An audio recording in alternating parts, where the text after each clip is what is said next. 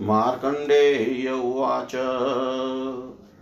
एवं निरस्यमानास्ता हरिणो न मृगाङ्गना। श्रुत्वा स्वरचिरात्मानं मनेशपतीतं यथा। त्यागे चकार च मनशताशा मुनिशतं चक्रवाकी मृगप्रोक्तो मृगचर्या जुगुप्सित। समेत्य ताभिभूर्य मनोभव। आक्षिप्तनिविदे कतरो कठोरे मे वशशतानिषट् किन्तु धर्मविरोधेन कुर्वन् धर्माश्रिता क्रिया भुक्तेश्वरोचि विषयान् सहताभिरोदारधि। ततश्च जगिरे तस्य त्रयपुत्रा स्वरोचिष विजयो मेरुनन्दश्च प्रभावश्च महाबल मनोरमा च विजयं प्राशुतेन्दीवरात्मजा। विभावरी मेरुनन्दं प्रभावं च कलावती। पद्मिनी नाम या विद्या सर्वभोगोपपादिका।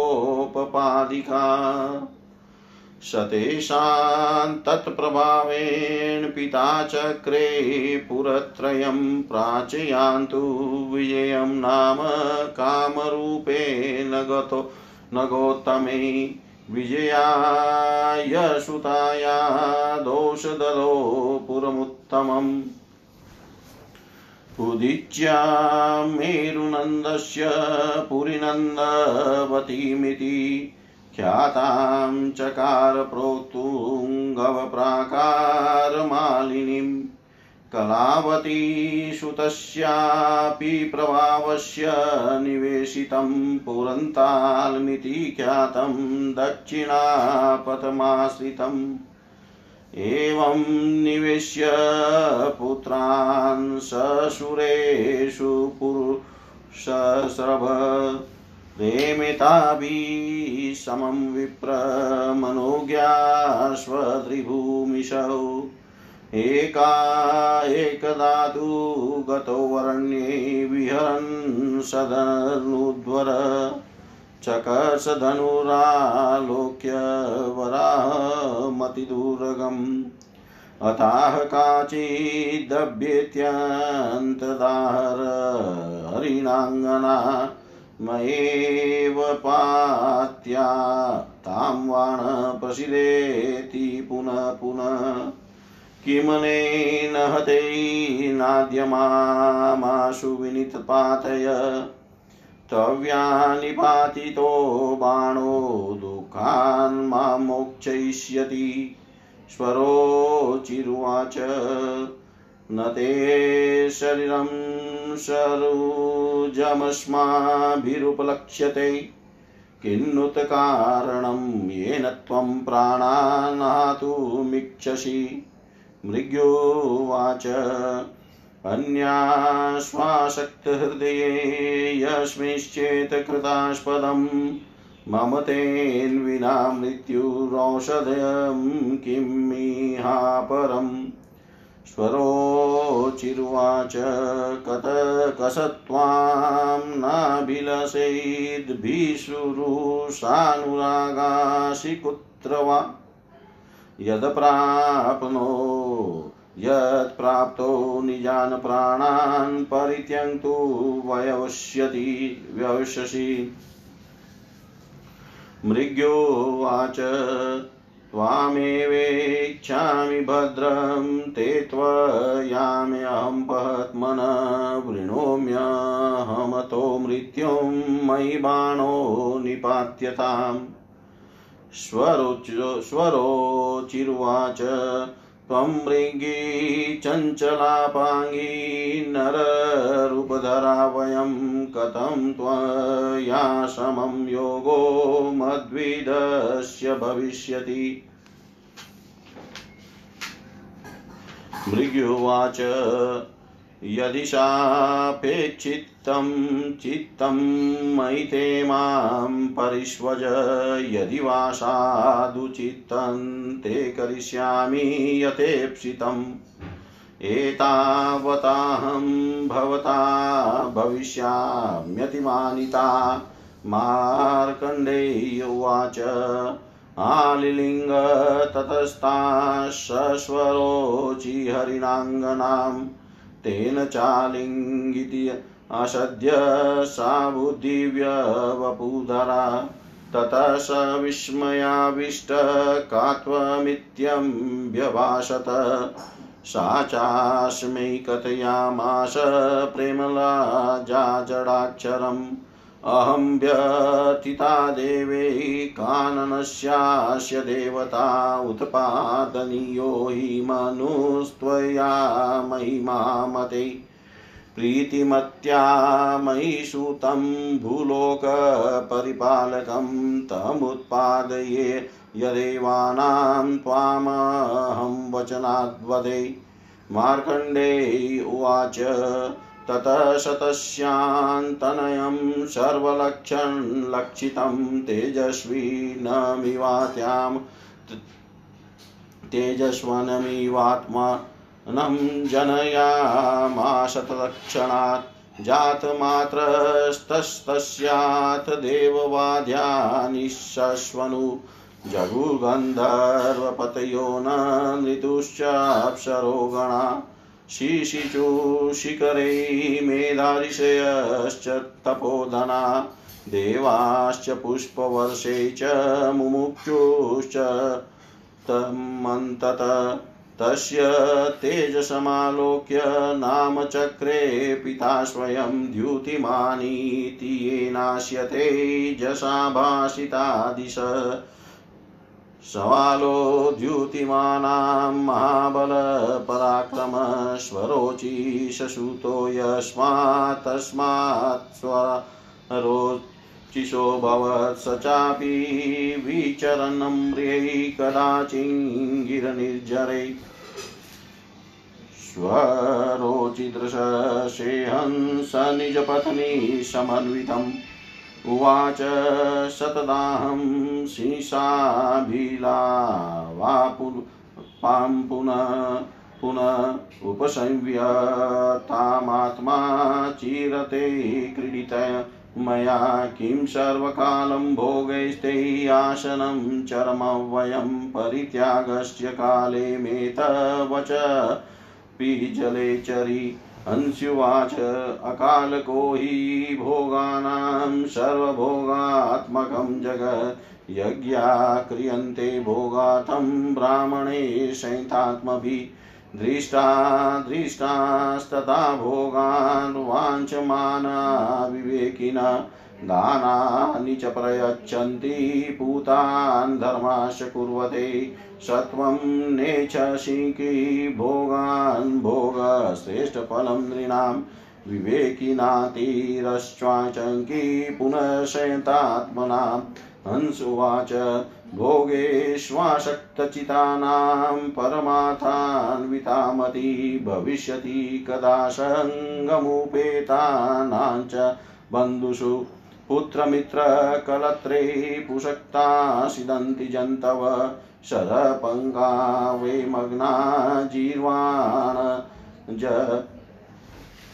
जीर्वाणगजा इव किं न पश्यसि वा भद्रै जातसङ्गस्वरोचिषम् आवाल्यात् कामससङ्क्तं मग्नं स्नेहां कुर्वद मे। यौवनेतिव भार्या सुसाम्प्रतं पुत्र न स्त्रिषु स्वरोचिषो मनोमग्नं सुद्वारं प्राप्स्यते कुत।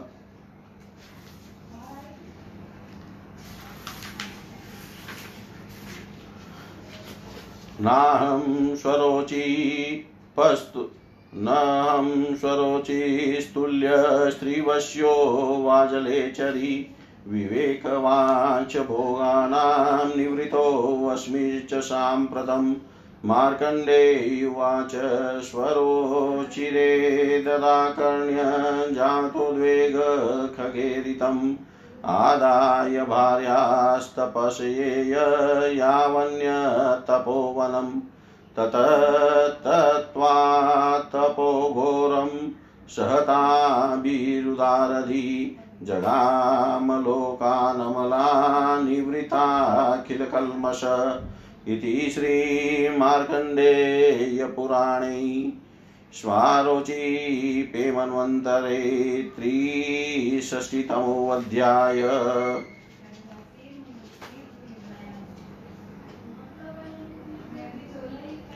मार्कंडेय जी बोले, उक्त मृगांगना हरिण के द्वारा इस प्रकार निराश हुई, तब यह सब सुनने के पीछे स्वरोचि अपने आप को पतित जानने लगे।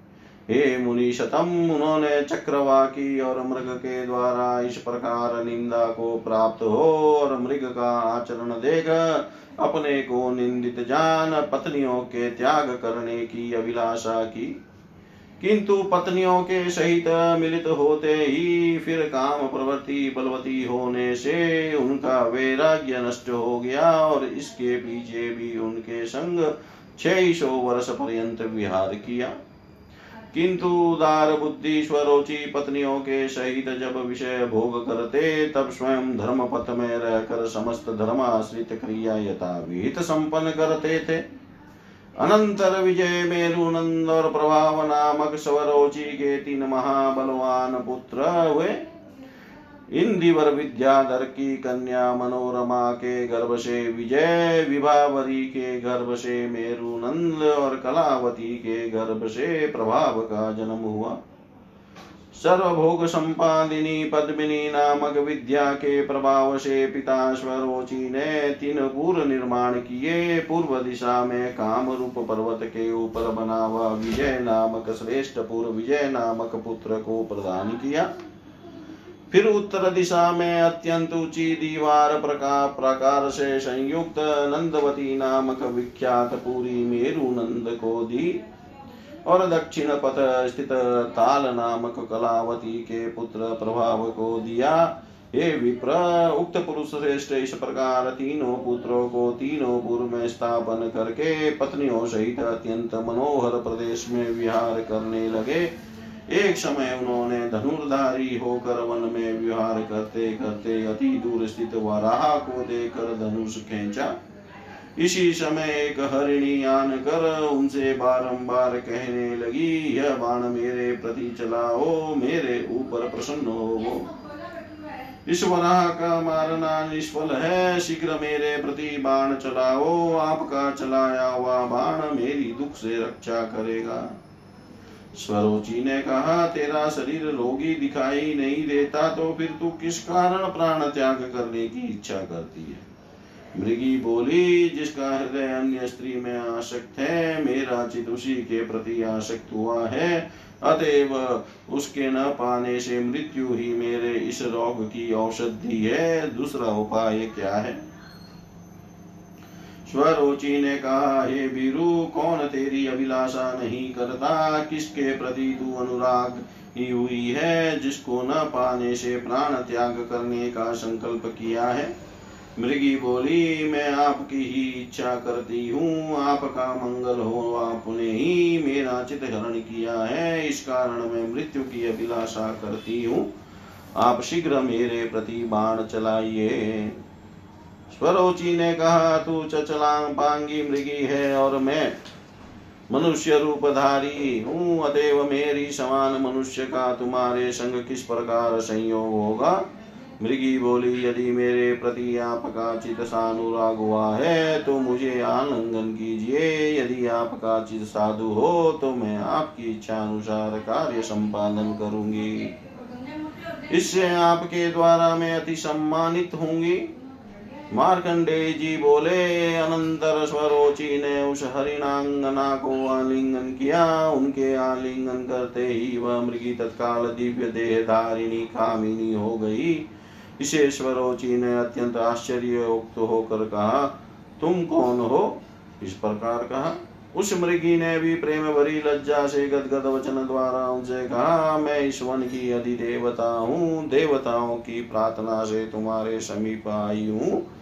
हे महामते मुझमें मनु उत्पन्न करना तुम्हारा कर्तव्य है। मैं तुम्हारे पति अनुरागिनी हूँ। मुझमें वह भूलोक परिपालक पुत्र उत्पन्न कीजिए। यह मैंने देवताओं के वचन अनुसार कहा। मार्कंडे जी बोले अनंतर स्वरोचि ने उस वन देवता के गर्भ से तत्काल सर्वलक्षण युक्त आत्मतुल्य तेजस्वी पुत्र उत्पन्न किया। तब उस पुत्र का जन्म होते ही समस्त देव बाजे बजने लगे गंधर्वपति गान करने लगे और अप्सराओं के युत के युत नाचने लगे। दिशाओं के हाथी चल सीकर सिंचन करने लगे।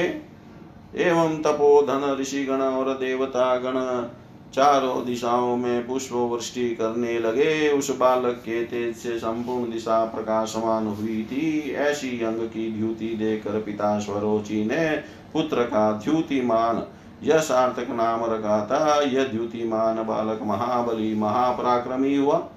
स्वरोचि का पुत्र होने के कारण उस महाबली द्युतिमान नामक बालक का स्वरोचि स यह नाम भी हुआ था।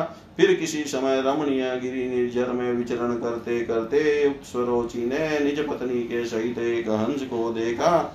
वह हंस अभिलाषा युक्त हँसी से बारंबार कहने लगा, हे जलचरी, मन को निवृत्त कर, तेरे संग मैंने बहुत काल तक विहार किया है। सदा तुम्हारे संग भोग करने से क्या लाभ होगा? अब वृद्ध अवस्था उपस्थित है। यह तुम्हारे और मेरे दोनों के विषय वासना त्यागने का समय है। हँसी बोली भोग का काला काल। क्या? देखो यह जगत सर्व भोगमय है, क्योंकि शैतात्मा ब्राह्मण गण भोग के निमित्त ही यज्ञ करते हैं और ज्ञानी पुरुष दृष्टा दृष्ट भोगों की कामना करते हुए दान और पूर्त धर्म वापी कुपदेव मंदिर निर्माण का अनुष्ठान करते हैं। शैतात्मा और विवेकी मनुष्यों का भी जब भोग ही कर्म फल है तो तिरक जाति के पक्ष में फिर कहना ही क्या है? अतएव उस भोग की तुम किस कारण से इच्छा नहीं करते? हंस ने कहा, जिनका चित भोग में आसक्त नहीं है, उनकी मति परमात्मा अनुगामिनी है। बंधु वर्ग के सहित संगति वाले मनुष्य की क्या कभी वैसी मति हो सकती है? पुत्र मित्र और स्त्री में आसक्त प्राणीगण सरोवर की कीचड़ में डूबे हुए बूढ़े वन हाथी के समान दुख को प्राप्त होते हैं। हे भद्रे बाल्य अवस्था में काम आसक्त स्नेह रूपी सजल कीचड़ में डूबे हुए जात संग विषया अनुराग स्वरोचि को क्या तुमने नहीं देखा है? यौवनवती भार्या और पुत्र तथा जातियों से निमग्न हुए स्वरोचि के मन का किस प्रकार उद्धार होगा?